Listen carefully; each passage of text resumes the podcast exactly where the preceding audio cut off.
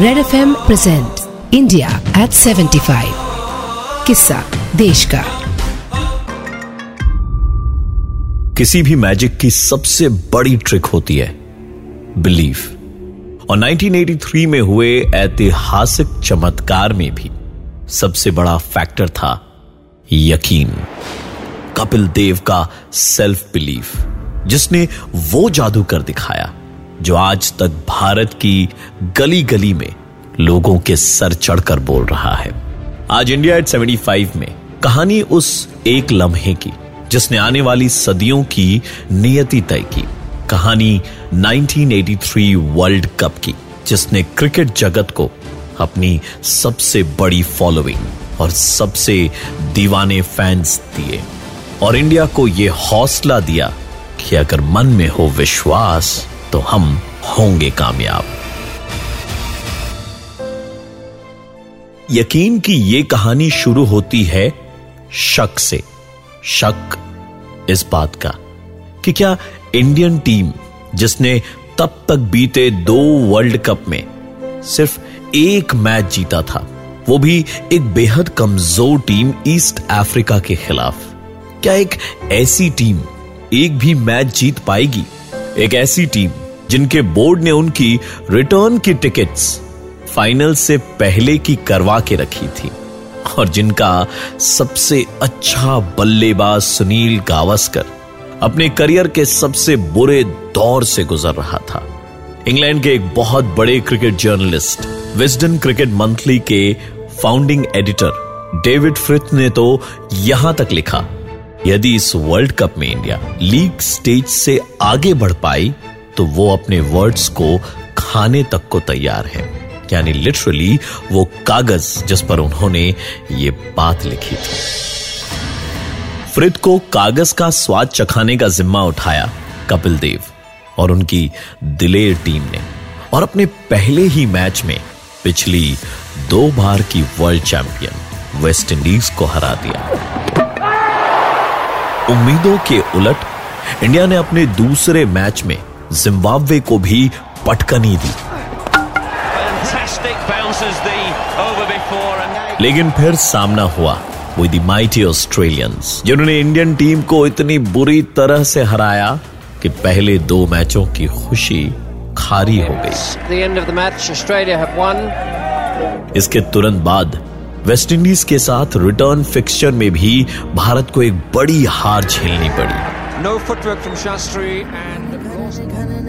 लगान फिल्म में जब बादल आते हैं तो पूरा गांव घनन घनन की धुन पे झूम उठता है, मगर ये खुशी कुछ पल ही टिकती है क्योंकि बरसात तो आती ही नहीं।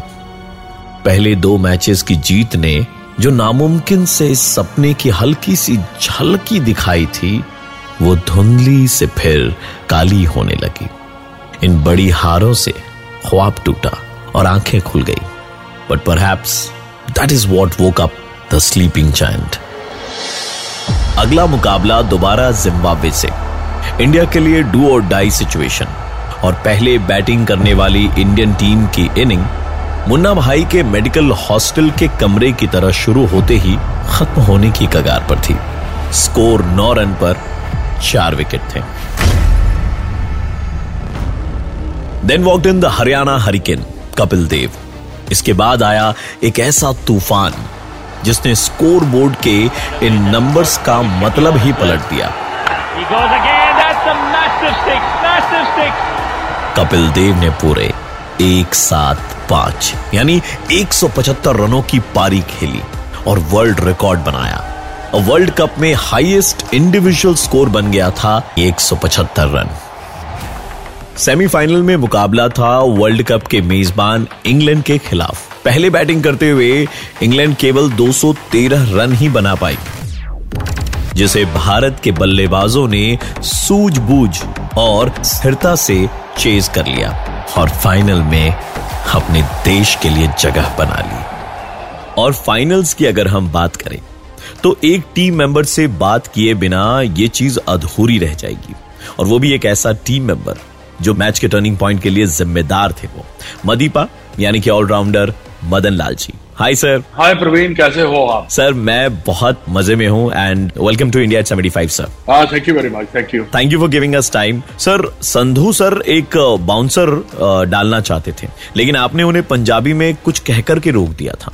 अगर आप हमें बता पाएं कि आपने क्या कहा था। देखिए मैंने इसलिए रोका क्योंकि रन बहुत कम थे, अगर उसमें से भी छह रन कम हो जाते हैं तो फिर मुश्किलें बढ़ जाती हैं आपकी। कई बार हमने कभी पहले कभी इतना ज्यादा अच्छा वर्ल्ड कप में खेला नहीं था। जितने भी हमारे प्लेयर्स पंद्रह के पंद्रह वो यही चाह रहे थे कि ज्यादा से ज्यादा अच्छा प्रदर्शन हो ताकि वो लॉन्गर पीरियड के लिए इंडिया के लिए खेल। सर जब विवियन रिचर्ड सर को एक ओवर में आपने आउट किया था और उसके पहले आपने छक्के भी खाए थे, आपने कपिल देव सर से छीन करके गेंद ली थी कि एक ओवर मुझे और डालना है इसको।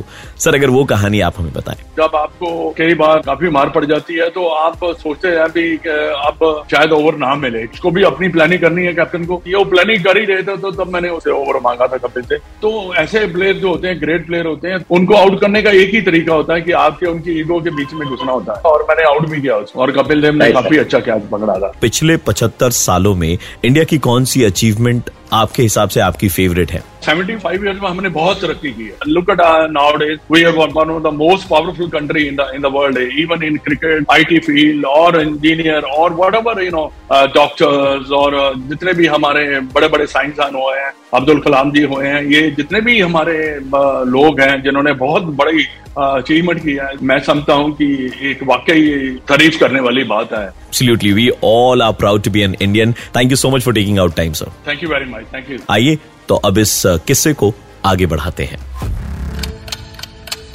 पच्चीस जून उन्नीस सौ तिरासी को वक्त था क्रिकेट के मैका लॉर्ड्स के मैदान पर इतिहास हमेशा हमेशा के लिए बदल देने का।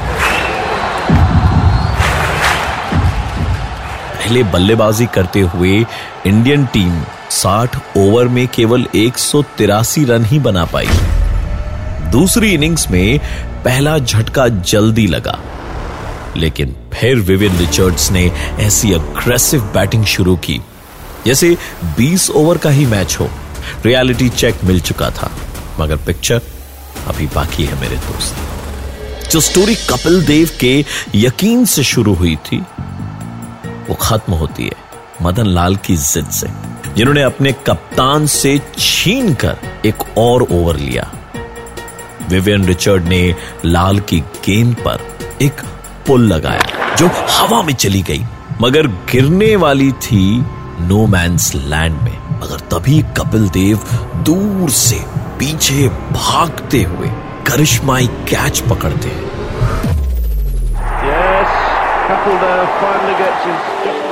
फिर वेस्ट इंडीज की पूरी टीम एक सौ चालीस रन पर ऑल आउट हो गई और इंडिया ने तिरासी को एक ऐसी पहचान दे दी जो हर उस इंडियन के लिए एक इंस्पिरेशन है।